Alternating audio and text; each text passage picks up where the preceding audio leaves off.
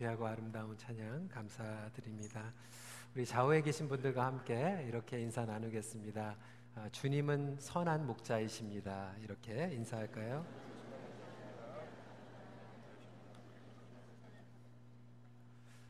지난주에는 34주년 창립 감사 예배로 어, 저희가 연합 예배로 10시 반에 모이게 되었습니다.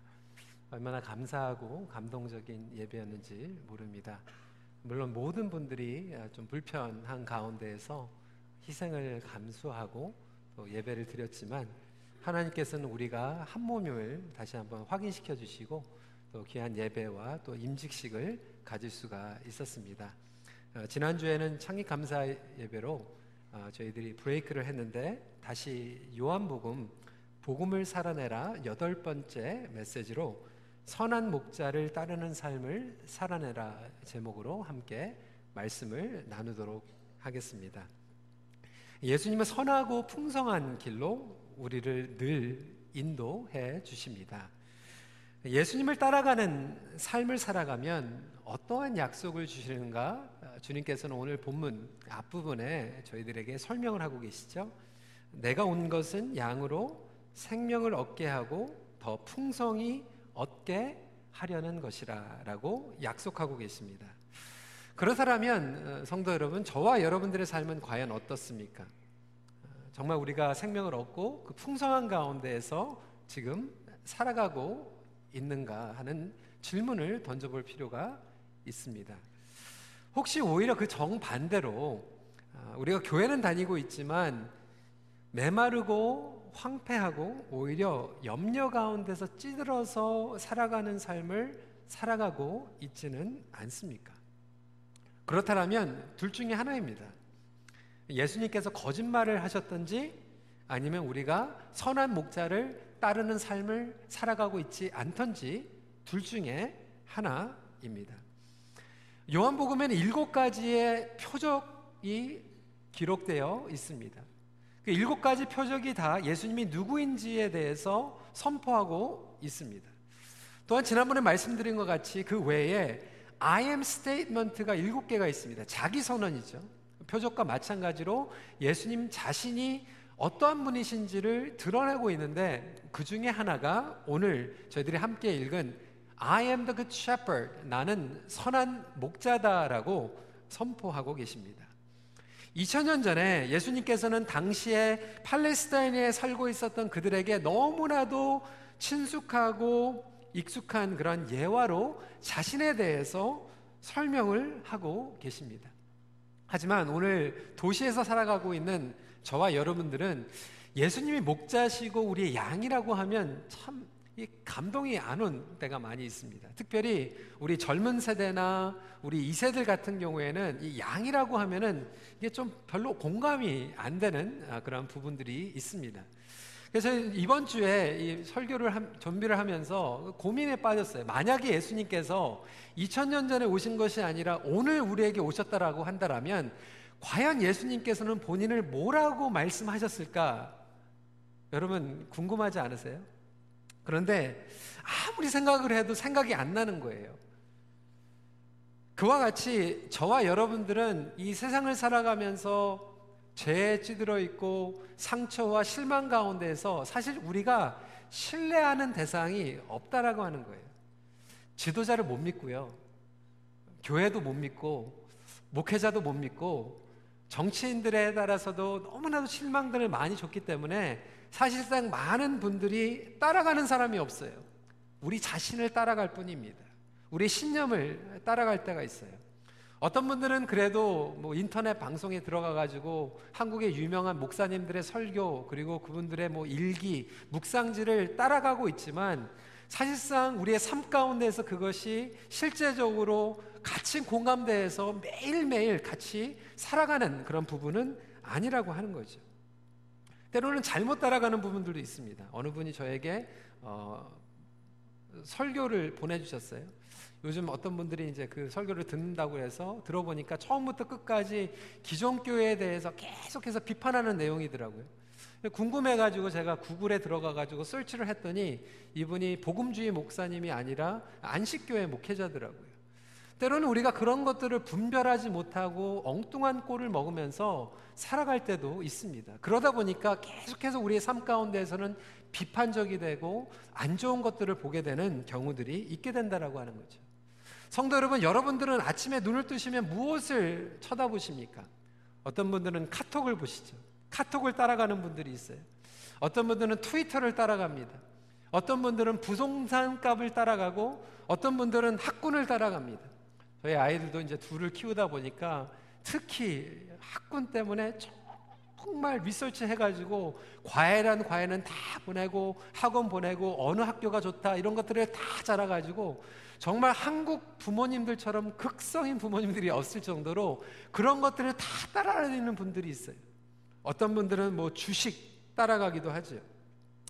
우리에게 안전함을 주고 미래에 보호함을 준다라고 하는 그런 모든 것들을 따라가면서 살아가고 있다라고 하는 것이죠.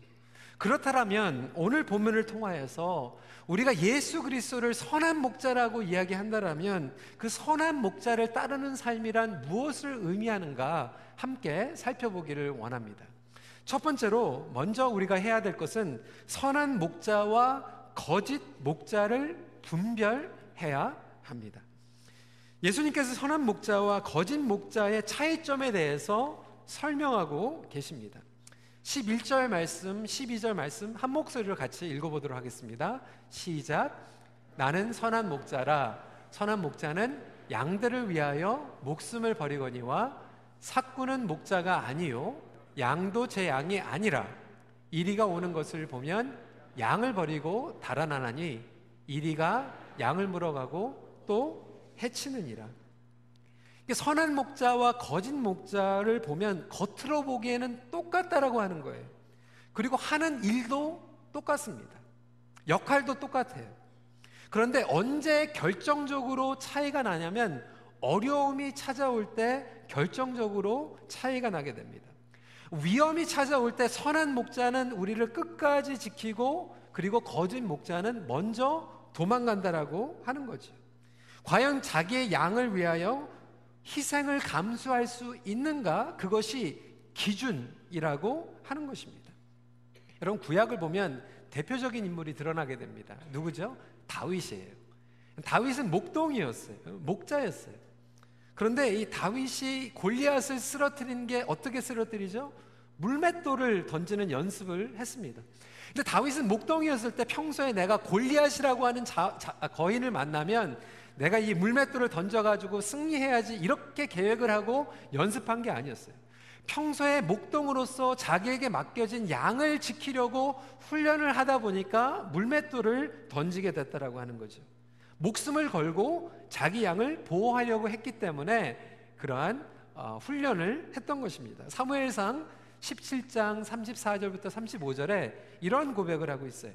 주의 종이 아버지의 양을 지킬 때 사자나 곰이 와서 양떼에서 새끼를 물어가면 내가 따라가서 그것을 치고 그 입에서 새끼를 건져내었고 그것이 일어나 나를 해하고자 하면 내가 그 수염을 잡고 그것을 쳐 죽였나이다라고 이야기를 하고 있습니다. 그렇기 때문에 다윗은 선한 목자의 자질을 가지고 있었던 것이죠. 여러분 오늘 본문에서는 양들을 위하여서 자기의 목숨을 버리신 예수 그리스도의 마음이 담겨져 있습니다. 17절 말씀에 예수님께서는 이렇게 설명하고 계세요. 내가 내 목숨을 버리는 것은 그것을 내가 다시 얻기 위함이니 이로 말미암아 아버지께서 나를 사랑하시느니라. 예수님께서는 우리에게 생명을 주시고 풍성하기 위해서 어쩔 수 없이 어쩌다 보니까 희생한 것이 아니라 스스로 희생을 하셨다라고 선포하고 있습니다. 그러므로 결국 선한 목자를 구별하는 것은 무엇이냐면 십자가인 줄 믿으시길 바랍니다. 내 삶 가운데에서 예수님께서는 십자가를 담당하셨어요. 그리고 십자가를 통하여서 우리를 구원하여 주시려고 스스로 목숨까지 버리셨다라고 하는 거예요. 그래서 그 풍성함으로 말미암아 선한 희생, 선한 희생으로 말미암아 우리가 풍성함을 얻게 되었다라고 하는 거죠. 오늘 본문을 통하여서 우리가 확실하게 깨달아야 되는 것은 이 세상에 선한 목자라고 하는 것은 단 한 분밖에 없음을 믿으시기 바랍니다. 예수님만이 선한 목자예요. 여러분, 저도 선한 목자가 아닙니다. 여러분, 이 세상에는 선한 목자라고는 단 한 분밖에 없고, 그리고 우리는 그 선한 목자를 따르는 사람들, 따르는 양들이라고 설명을 하고 있습니다. 그런데 분명한 것은 우리는 따르는 것을 닮아가게 됩니다. 그렇다면 여러분들에게 다시 한번 질문 드리기 원합니다. 여러분들은 무엇을 따라가고 계십니까? 예수님만이 우리의 선한 목자 되시는데 우리는 아직도 교회는 다니고 있지만 이 세상의 것들을 따라다니고 있지는 않습니까? 세상의 잘못된 기대, 가르침, 명예를 따라가고 있지는 않습니까? 예수님께서는 우리를 절대로 버리지 않으십니다. 위험이 찾아오고 어떠한 것들도 우리를 절대로 예수님의 손에서 빼앗아 갈 수 없다라고 오늘 본문은 선포하고 있어요. 우리가 병이 들어도 우리가 어려움에 처해도 경제적으로 뱅크럽시가 나도 예수님께서는 우리의 선한 목자가 되시고 우리를 끝까지 눈동자 같이 지켜주실 믿으시기 바랍니다. 그런데 이 세상은 우리를 지켜주지 않아요. 우리가 쓸모없으면 버립니다. 인간관계도 마찬가지예요. 우리가 성도라고 한다라면 선한 목자를 따라간다라고 하면 결국은 그 선한 목자를 닮아가는 희생을 닮아가게 됩니다. 오늘날 너무나도 많은 사람들이 교회를 이용하여서 자기 비즈니스하고 자기 영향력을 과시하려고 하고 자기가 인정받으려고 하고 자기의 리더십을 드러내려고 하는 그러한 부류들이 많이 있지는 않습니까? 제가 예전에도 목회 칼럼에서 또 이야기를 했지만 교회 안에서 정말 성도들을 위해서 나의 것들을 희생하기보다는 어쩔 때는 교회를 이용해서 내 비즈니스를 하려고 하는 분들도 있어요. 목회자들도 마찬가지입니다. 양들을 위해서 목양하는 경우가 있고 자기를 위해서 목양하는 경우가 있습니다. 성도와 교인도 마찬가지예요. 성도는 교회를 위하여 십자가를 지고 주님과 동행하는 분들이 성도이고 교인은 내가 편한 대로 왔다가 내가 불편하면 떠나는 것이 교인입니다. 여러분 주인과 헬퍼도 마찬가지예요. 주인은 자기의 시간과 물질을 다 쏟아 넣어서 그 비즈니스를 아끼고 사랑하면서 키워냅니다. 헬퍼는 자기 돈 받는 만큼만 일하고 나가면 그만입니다. 예수님께서는 우리의 더러운 것도 만져주세요. 우리의 아픔까지도 책임져 주시는 분입니다. 우리 EM에서는 소문이 났습니다. 왜냐하면 제 아내가 아기들을 너무나도 좋아해요. 그리고 주일날만 되면 물론 예배도 기대가 되지만 예배가 끝나면 친교실에서 항상 그 아이들을 안고 이렇게 안고 다닙니다. 가끔가다 너무나도 귀여우니까 저한테도 이제 보여주면 제가 그 아기들을 안고 이렇게 왔다 갔다 하면 권사님들이 아 목사님 셋째 나셨어요 뭐 이렇게 할 때가 있어요. 그 아기 안는 기쁨이 얼마나 좋은지 몰라요. 그런데 저희들에게 더 기쁨이 되는 건 뭐냐면 친교 시간이 끝나면 그 아기는 놔두고 집에 온다는 거예요. 기저귀를 갈아줄 필요가 없다라고 하는 거죠. 그냥 우리는 잠깐 예뻐하다가 그냥 엄마 아빠한테 돌려주고 가면 되는 거예요. 그 기저귀는 부모가 갈아주는 거죠. 우리는 그냥 잠깐만 인조하고 나오는 것입니다. 마찬가지로 이 세상은 우리의 필요한 것들만 쓰고 우리가 좋아하는 것들만 사용할지 모르지만 예수님께서는 우리가 그 모든 것들을 잃고 우리가 상처받고 헤매일 때도 우리를 끝까지 사랑하시고 우리를 위해서 목숨까지 바치시는 선한 목자인 줄 믿으시기 바랍니다. 그래서 우리는 그것을 바라보면서 배워가는 것 뿐이에요. 지난주에 우리 창립 감사주일 예배 제가 목회 칼럼에도 썼지만 모든 분들이 사실상 양보해야만 됐어요. 8시에 예배 드리시는 분들은요, 10시 반까지 기다렸어요. 여러분 10시 반에 나오시는 분들은 10시 반에 일찍 나오셨어요. 우리 EM도 마찬가지예요. 9시 반 예배를 10시 반으로 양보했어요. 다운타운에서 버스를 타고 올라오고 업타운에서 차를 타고 오고 우리 어린아이들은 앉아가지고 뭐 임직식이 뭔지 모르면서도 1시간 50분 동안 막 땅바닥에 앉아가지고 예배를 드리고 어르신들은 조금 불편한 것 같지만 막 점핑하니까 근데 보니까 저만 점핑하더라고요. 지난주에 막 찬양을 하는데 뭐 점핑하면서도 잘 모르겠는데 그래도 좋다고 박수 치면서 예배하는 그 모습이 양보하는 모습이 아니겠습니까? 근데 결국 그 특성이 어디에서 드러나게 된다라면 선한 목자를 따라가는 양들에게 드러나는 특성이라고 하는 것입니다. 마찬가지로 우리 삶 가운데서 부모들이 그런 선한 목자를 닮아가고 목장 가운데서도 진정한 목자들이 부족한 것들이 많이 있지만 선한 목자를 닮아가는 일들이 우리의 삶 가운데서 일어나게 됩니다. 물론 부족하죠. 제가 아까 찬양할 때 보니까 어떤 분들은 찬양 시간에 찬양 안 하고 오늘 그 나눠준 목자 리스트 이렇게 막 보시더라고요. 거기에서 누가 선한 목자인가, 누가 거짓 목자인가 이렇게 보시는 게 아니라 여러분 예수님만 선한 목자고 우리는 다 예수님께서 그냥 고용하신 예수님을 조금씩 조금씩 닮아가는 존재라고 생각하시면 여러분 편합니다. 그런데 그 가운데서도 우리는 선한 목자를 닮아가는 열매들이 조금씩 조금씩 드러나게 되는데 그 기준은 뭐냐면 십자가입니다. 나의 삶 가운데서 십자가가 있는가? 선한 목자 대신 예수님을 우리는 따라가고 있는가? 아니면 아직도 우리는 소비자의 역할을 하면서 살아가고 있는가? 그러면 선한 목자를 따라가는 양들은 선한 양이라고 설명할 수 있을 터인데 두 번째 포인트입니다. 선한 양들은 선한 목자의 음성에 반응합니다. 여러분 궁금하지 않으세요? 왜 예수님께서는 우리를 양으로 비유하셨을까요? 우리는 다 개 같아서 우리는 다 고양이 같아서 뭐 이렇게 설명하셔도 공감이 더 가지 않겠습니까? 여러분 사실상 우리는 개를 더 좋아합니다. 고양이를 더 좋아하시는 분들이 양 그러면 이게 감동이 안 와요. 제가 지난주에 페이스북을 봤는데 어느 한 분이 2주 동안 가족들이 휴가를 가는데 페이스북에다가 광고를 낸 거예요. 제발 누가 우리 사랑하는 강아지를 2주 동안 보살펴 주십시오. 여러분 자기의 강아지를 위해 가지고 별일을 다 해요. 어떤 사람들은 더 돈을 투자해가지고 강아지를 데리고 가기도 하고요. 어떤 사람들은 강아지 때문에 베케이션을 못 가는 경우도 있어요.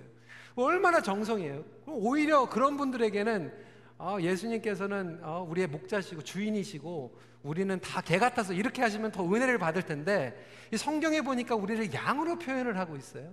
근데 여러분 이유가 있습니다. 양의 특성이 있어요. 세 가지가 있는데 첫 번째로 양의 특성은 뭐냐면 양은 거리를 두고 볼 때는 깨끗해 보이는데 가까이서 보면 정말 더러운 게 양입니다. 그게 우리라는 거예요. 여러분 공감 안 되세요? 여러분 남편, 여러분 아내 생각해 보세요. 데이트 할 때는 정말 깨끗한 것 같았는데 결혼해서 살다 보니까 냄새 나지 않으세요? 여러분 교인들도 마찬가지입니다. 목장에서 그냥 주일날 이렇게 양복 입고 좋은 옷 입고 예배될 땐 괜찮은 사람 같았는데 목장에서 한번 뒤집고 벗고 보면은 정말 냄새 나는 게 교인이에요. 양이에요. 목사도 마찬가지고 이 세상에 있는 모든 사람들이 양이라고 하는 거예요. 우리가 다 냄새 나지 않습니까? 그래서 예수님께서 우리를 다 양 같다라고 말씀하고 계시는 거예요. 성경은 진리입니다. 두 번째로 무서운 짐승들이 공격을 하면은 스스로 지킬 수가 없어서 목자가 지켜줘야 되는 존재가 양이에요. 여러분, 개는요, 자기의 목숨을 바쳐가지고 주인을 지킵니다. 근데 저와 여러분들은 안 그래요. 우리가 먼저 도망가지. 그래서 우리는 양이라고 하는 거예요. 목자가 지켜주지 않으면 스스로를 지킬 수 없는 존재이기 때문에 우리는 다 양 같은 것입니다.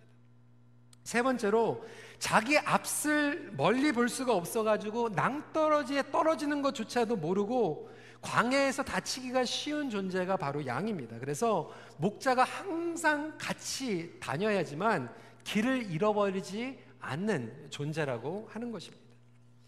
여러분 바로 그게 저와 여러분입니다. 그래서 이사야서 53장 6절 말씀 한번 읽어볼까요? 시작. 우리는 다 양 같아서 그릇 행하여 각기 제 길로 가거늘 감당시키셨도다. 그래서 우리는 다 양과 같아서 넘어진다라고 하는 거예요. 그럼 양이 할 수 있는 게 무엇인가? 아무것도 없어요. 근데 양이 잘하는 게 딱 한 가지가 있는데 뭐냐면 그 양은 자꾸 넘어지고 길을 잃어버리고 자기를 지킬 수 없는데도 불구하고 그 양의 특성은 뭐냐면 목자의 음성을 들을 수 있다라고 하는 거예요. 목자의 음성을 들을 수 있어요.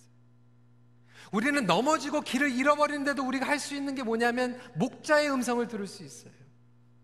그래서 27절은 내 양은 내 음성을 들으며 나는 그들을 알며 그들은 나를 따르느니라. 그래서 오늘 이 본문의 핵심은 뭐냐면 두 가지예요. 예수님만이 선한 목자다라고 하는 이야기를 하고 있어요. 그리고 두 번째 핵심으로 저와 여러분들이 정말로 붙잡아야 될 것은 뭐냐면 저와 여러분들이 예수님을 선한 목자로 인정하지 않든 하던 간에 상관이 없이 예수님은 선한 목자인데 과연 저와 여러분들은 그 목자에 속한 양인가 아닌가예요. 그게 어떻게 분리가 되죠? 예수님의 음성을 듣는 양들은 선한 목자에 속한 선한 양들이고 그 음성을 듣지 못하는 양들은 다른 우리에 있는 양들이라고 하는 거예요. 오늘 본문을 읽어보면 누가 시험을 받습니까? 예수님이 시험 받는 게 아니라 우리가 시험을 받는 거예요. 선한 목자 대신 음성을 과연 우리는 듣고 있는가 듣지 못하고 있는가에 대한 문제입니다. 거듭남을 얻은 본어게인을 얻은 사람들은 성령님께서 우리 삶 가운데에서 내주하고 계시기 때문에 성령님께서 목자의 음성을 듣길 원하는 갈망함을 주세요. 그리고 그 음성을 말씀을 통하여서 설교를 통하여서 기도를 통하여서 듣게 만드십니다. 영적인 존재이기 때문에 그래요. 서투를 수는 있지만 분명히 그 목자의 음성을 우리는 듣습니다. 몇주 전에요. 저희 집에 조카가 태어났습니다. 어, 저희 딸 둘은 이제 티네이저가 됐기 때문에 이제 공백이 있다가 저희 어, 집안에 조카가 생겨나니까 굉장히 많이 식구들이 기다렸죠. 예, 아이가 태어나가지고 이제 병원에 처음 만나러 가는데 뭐 삼촌, 고모, 이모, 뭐 카즌들 뭐 다 가가지고 정신이 없잖아요. 어린아이가 이제 병원에서 태어났는데 얼마나 스트레스를 받겠습니까? 9개월 동안 엄마 뱃속에서 편안하게 있다가 이 세상에 태어나가지고 뻘개 벗고 그냥 이게 웬일인가 그래가지고 막 스트레스를 받아가지고 막 울고 있는데 제 처남이 한, 목, 한 마디를 따라하는 거예요. It's me, daddy. 아빠야. 그 순간에 여러분 매직 아기가 울다가요 갑자기 멈추는 거예요. 근데 저도 이 기억이 나는 게 18년 전에 저희 딸이 태어났을 때 똑같은 걸 경험했거든요. 저희 딸이 처음에 태어났는데 제가 목소리를 딱 들려주니까 제 목소리를 알아듣는 거예요. 그냥 9개월 동안 뱃속에 있을 때 매일 성경을 읽어줬거든요. 아기가 엄마 뱃속에 있으면서 엄마의 호흡을 알아요. 헐빛을 알아요. 아빠의 목소리를 들으면서 뱃속에서도 아빠의 목소리를 들은 거예요. 그렇게 태어나자마자 다른 것들은 모르는데 엄마의 심장 소리를 알고 아빠의 목소리를 아는 거예요. 여러분 새로 태어난 아기도 그런 음성을 들을 수 있는 것 같이 우리가 본어게인 해가지고 거듭남을 얻게 되면 예수님께서 우리에게 말씀하시는 그 성령의 음성을 우리가 다 들을 수 있음을 믿으시기 바랍니다. 그것은 진리예요. 얼마나 놀라운지 몰라요. 근데 여러분 양들이 마찬가지라고 그래요. 중동 지역에 가면요 양들이 양떼들이 너무나도 많이 있어요. 그리고요 방목할 때도 다 섞여져 있어요. 뭐 철순의 양인지 순인의 양인지 몰라요. 근데 참 신기한 것은요. 해가 저물면 집에 돌아갈 때 자기 목자의 소리를 얻게 됩니다. 그래서 한 여행자가 중동 지역에 갔어요. 그 양들이 그렇게 있는데 목자의 그 알아채고 따라다니는 게 너무나도 신기해가지고 보니까 그 한 목자가 옷을 입고 있는데 아주 굉장히 색깔이 막 무늬가 있는 컬러풀한 색깔을 입고 있는 거예요. 아, 그래서 이 여행자가 생각하기, 아하, 양들이 목자를 알아보는 것은 저 색깔 때문에 알아보는구나. 그렇게 생각을 했어요. 그래서 목자에게 가가지고, 아, 당신의 양들이 당신을 따른 이유는 그 색깔 때문입니다. 네, 목자가 웃으면서, 아, 니라고 하는 거예요. 그러니까 내기를 했어요. 그래가지고 이 여행자하고 목자하고 옷을 바꿔 입었어요. 이 여행자가 이 목자의 그 색깔 있는 옷을 딱 입고 나서 불러가지고 나를 따르라 했는데 반응을 안 하는 거예요. 그때 목자가 미소를 지으면서 양들을 그냥 부릅니다. 한마디 하자마자 그 목자의 양들이 반응을 하면서 따라가는 거예요. 양들은 자기 목자의 소리를 듣습니다. 그렇다면 성도 여러분, 과연 여러분은 예수님에 속한 양입니까? 진지하게 질문을 던질 필요가 있습니다. 저와 여러분들이 과연 영적으로 거듭났다라고 하면 주님의 음성을 지금 매일매일 들으며 살아가고 있는가? 아니면 여전히 우리는 세상의 음성을 들으면서 살아가고 있는가? 상처의 음성을 들어가며 살아가고 있는가? 거짓의 음성을 들으면서 살아가고 있는가? 아무리 무서운 짐승이 와도요, 양들은 목자의 음성만 들으면 안심을 합니다. 근데 이 목자의 음성을 듣지 못하는 양들은 불안한 거예요. 초조한 거예요. 서로 들이받는 거예요.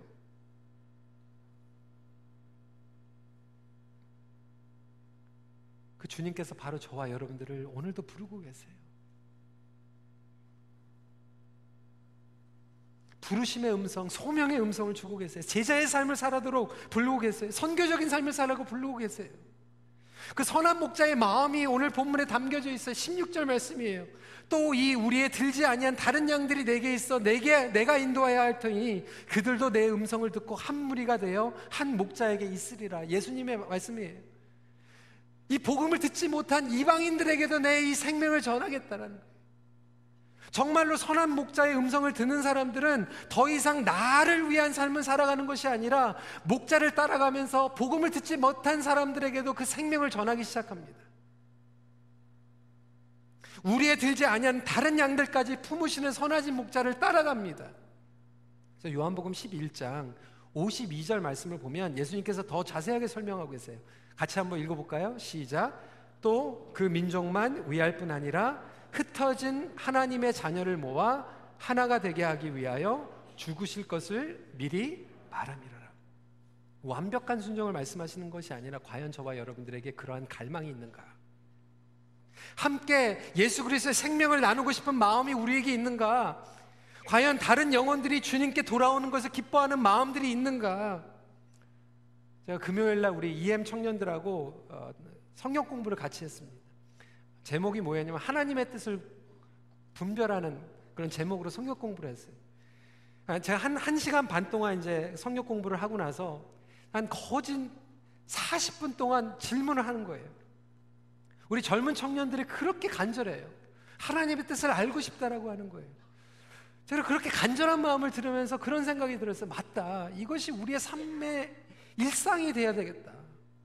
정말 우리가 예수 그리스도에 속한 양이라고 한다면 예수님의 음성을 어떻게 하면 우리가 더 자세히 들을 수 있을까? 그 예, 음성을 듣고 어떻게 하면 더 가까이 따라갈 수 있을까? 그렇게 씨름하고 고민하는 모습이 바로 예수님에게 속한 양들의 특징이라고 한다. 사는 성도 여러분, 예수님께서는 여러분들을 사랑하십니다. 그리고 여러분들을 끝까지 따라가십니다. 여러분들을 회복시키기 원하세요. 그런데 혹시 저와 여러분들이 예수님의 이 친밀한 음성을 말씀을 통하여서 성령님의 감화 감동으로 들려주고 있지 않다라고 한다면 혹시 저와 여러분들이 예수님과의 관계가 거리가 너무 멀어져 있는 것은 아닐까요? 그러한 저와 여러분들에게 예수님께서는 지금 다시 한번 찾아와서 오늘 말씀하고 계시는 거예요. 사랑하는 아무개야, 나에게 돌아오렴. 그 관계가 회복되는 저와 여러분들이 되시길 주님의 이름으로 축원합니다. 세 번째 포인트입니다. 여러분 이건 경고이죠. 목자의 음성을 분별하지 못하는 양들은 구별이 됩니다. 여러분 오늘 이 말씀을 보면요. 예수님께서 선한 목자시다 그러니까 굉장히 포근한 것으로 끝나야 되는데 그렇지 않아요. 경고로 끝납니다. 오늘 이 말씀을 들, 청중들에게 구별이 일어납니다. 분쟁이 일어나요. 한번 볼까요? 19절입니다. 이 말씀으로 말미암아 유대인 중에 다시 분쟁이 일어나니. 예수님께서는 자기가 선한 목자라고 말씀하시고 어떠한 기적이 일어났으니까 맹인이 보게 되는 사건이 일어나는데 그 사건과 표적과 예수님의 자기 선언으로 말미암아 모든 사람들이 선한 목자 때문에 기뻐하고 감사하는 것이 아니라 세퍼레이션이 일어나요. 예수님의 음성을 듣는 양들이 있고 예수님의 음성을 듣지 않는 양들이 있는 거예요. 26절에 너희는 내 양이 아님으로 믿지 아니하는도다. 이게 무슨 말이에요? 양은 양인데 예수님의 양이 아니라는 거예요. 여러분 목자도요 선한 목자가 있고 거짓 목자가 있는 것 같이 양도 예수님께 속한 양이 있고 예수님께 속하지 않은 양이 있다라고 하는 거예요.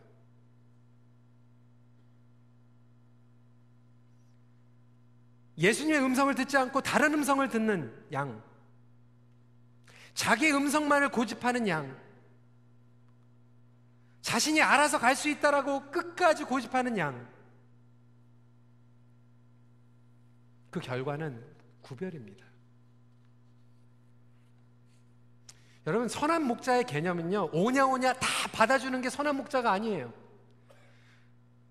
구약에 보면 메시아께서 선한 목자로 오셔가지고 우리를 구분하신다고 말씀하셨어요. 양과 염소를 구분하고 빛과 어둠으로 구분하는 게 선한 목자의 역할이에요.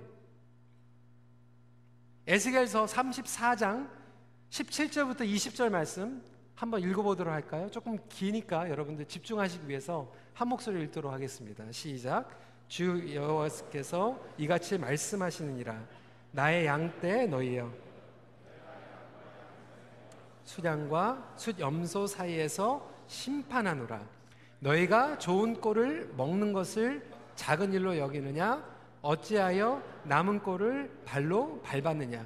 너희가 맑은 물을 마시는 것을 작은 일로 여기느냐? 어찌하여 남은 물을 발로 더럽혔느냐? 그러므로 주 여호와께서 그들에게 이같이 말씀하시되 나 곧 내 살찐 양과 파리한 양 사이에서 심판 하시리라. 여러분 참 무서운 말씀 아닙니까?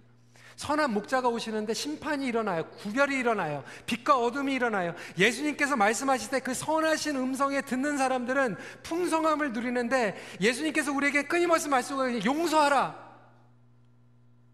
근데 용서하지 못하는 사람은 계속 어둠에 있는 거예요.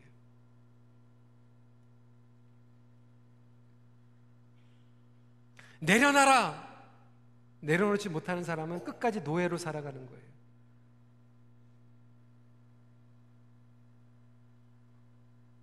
여러분 오해하지 마세요. 제가 예수님의 음성을 몇 번 놓쳤다고 해서 구원을 잃어버린다 이렇게 말씀을 드리는 게 아니에요. 물론 우리가 실수합니다. 양이니까. 그럼에도 불구하고 선한 목자는 우리를 끝까지 찾아오셔서 우리에게 말씀하시는데 그 음성을 내가 한 번도 제대로 듣지 못하고 있다라 한다라면 정말 심각하게 물어봐야 될 질문이라고 하는 거예요.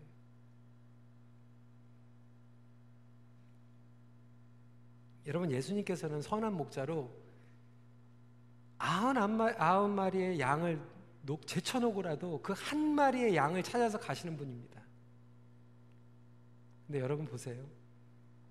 젊은 청년이 왔을 때 예수님은 끝까지 다니면서 제발 나를 따라와 달라고 구걸하진 않으셨어요.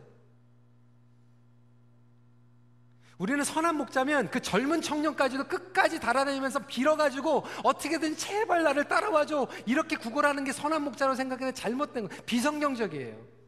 예수님은 자기의 양을 위해서 목숨을 바치셨지 자기의 양이 아닌 사람은 끝까지 구걸하지는 않으세요.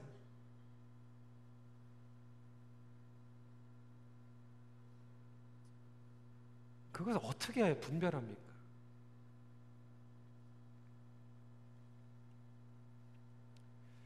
음성을 듣는가로 구별할 수 있다고 했죠. 저는 오늘 이 예화로 오늘 말씀을 마치기 원합니다. 제가 5년 전에 이제 박사학위를 마치고 어, 졸업식에 참석을 하게 되었습니다.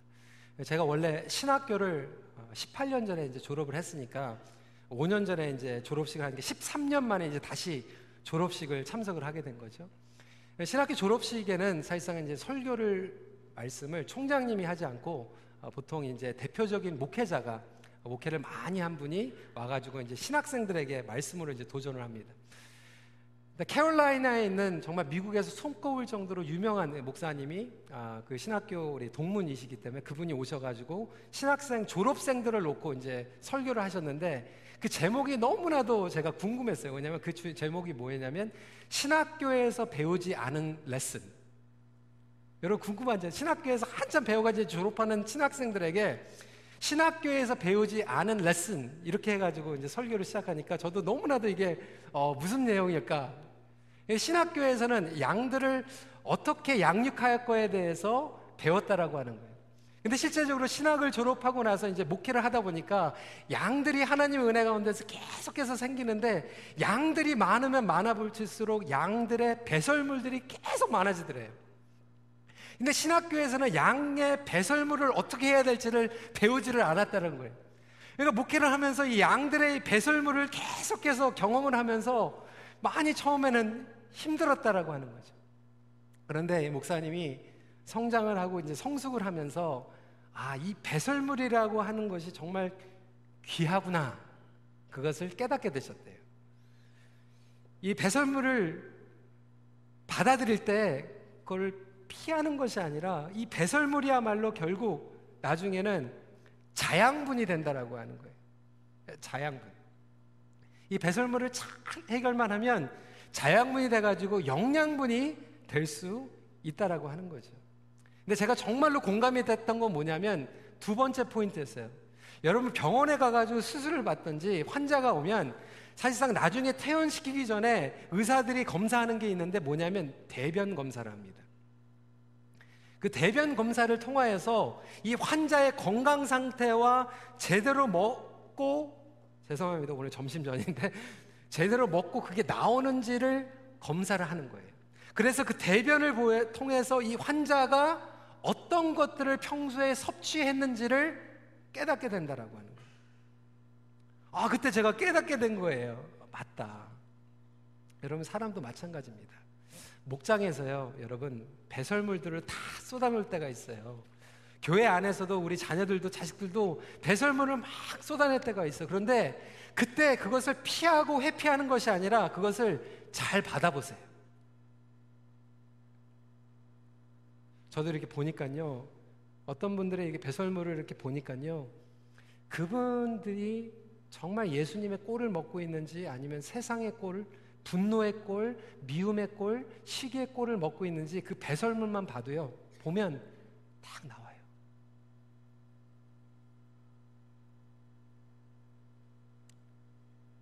그렇다면 성도 여러분, 저와 여러분들의 배설물은 어떻습니까? 우리는 예수님의 꼴을 먹고 예수님의 꼴을 소화하면서 살아가고 있습니까?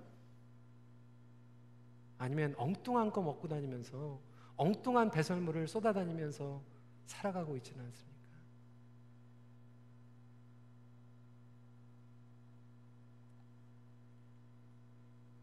성도 여러분 말씀을 정리합니다.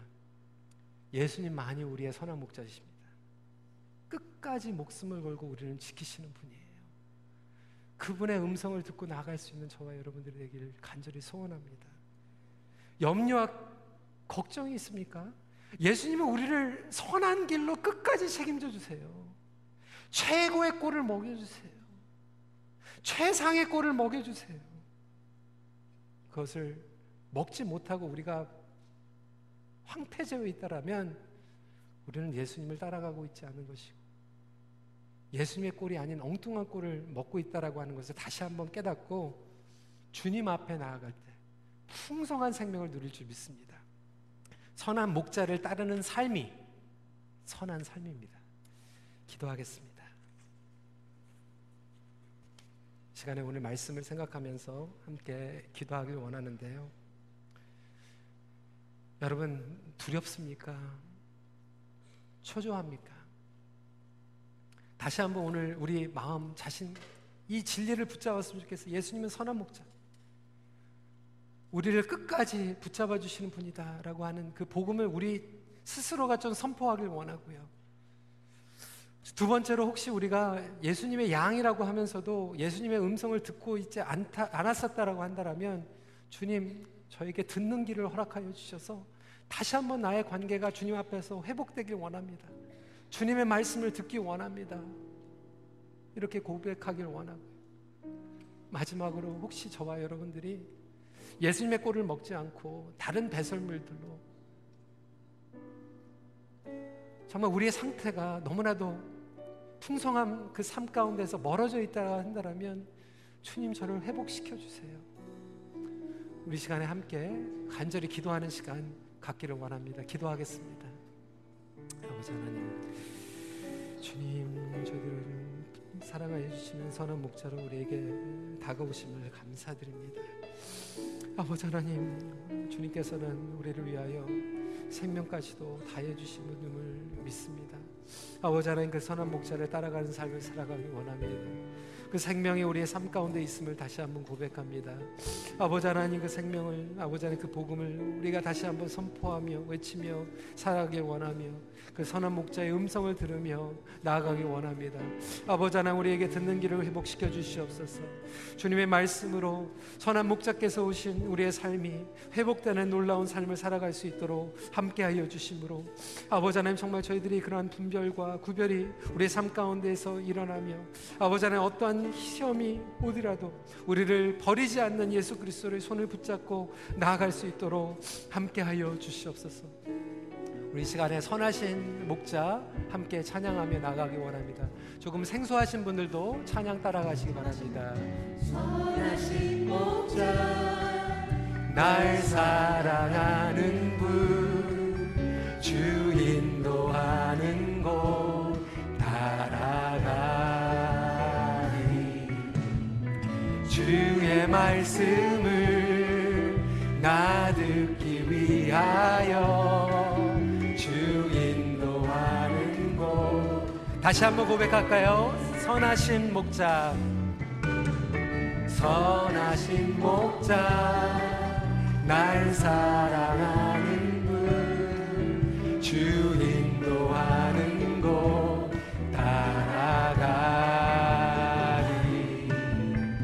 주의 말씀을 나 듣기 위하여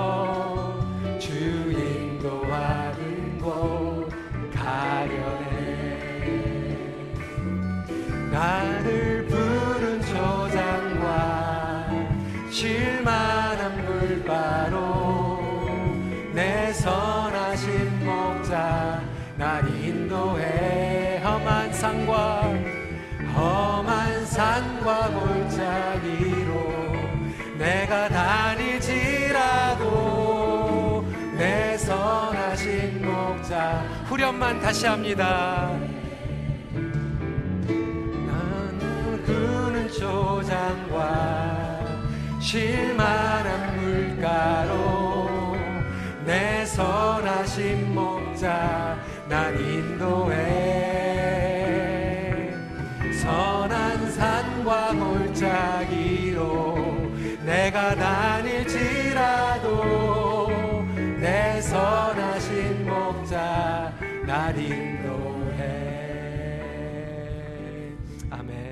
선하신 목자께서 여러분과 함께 하십니다.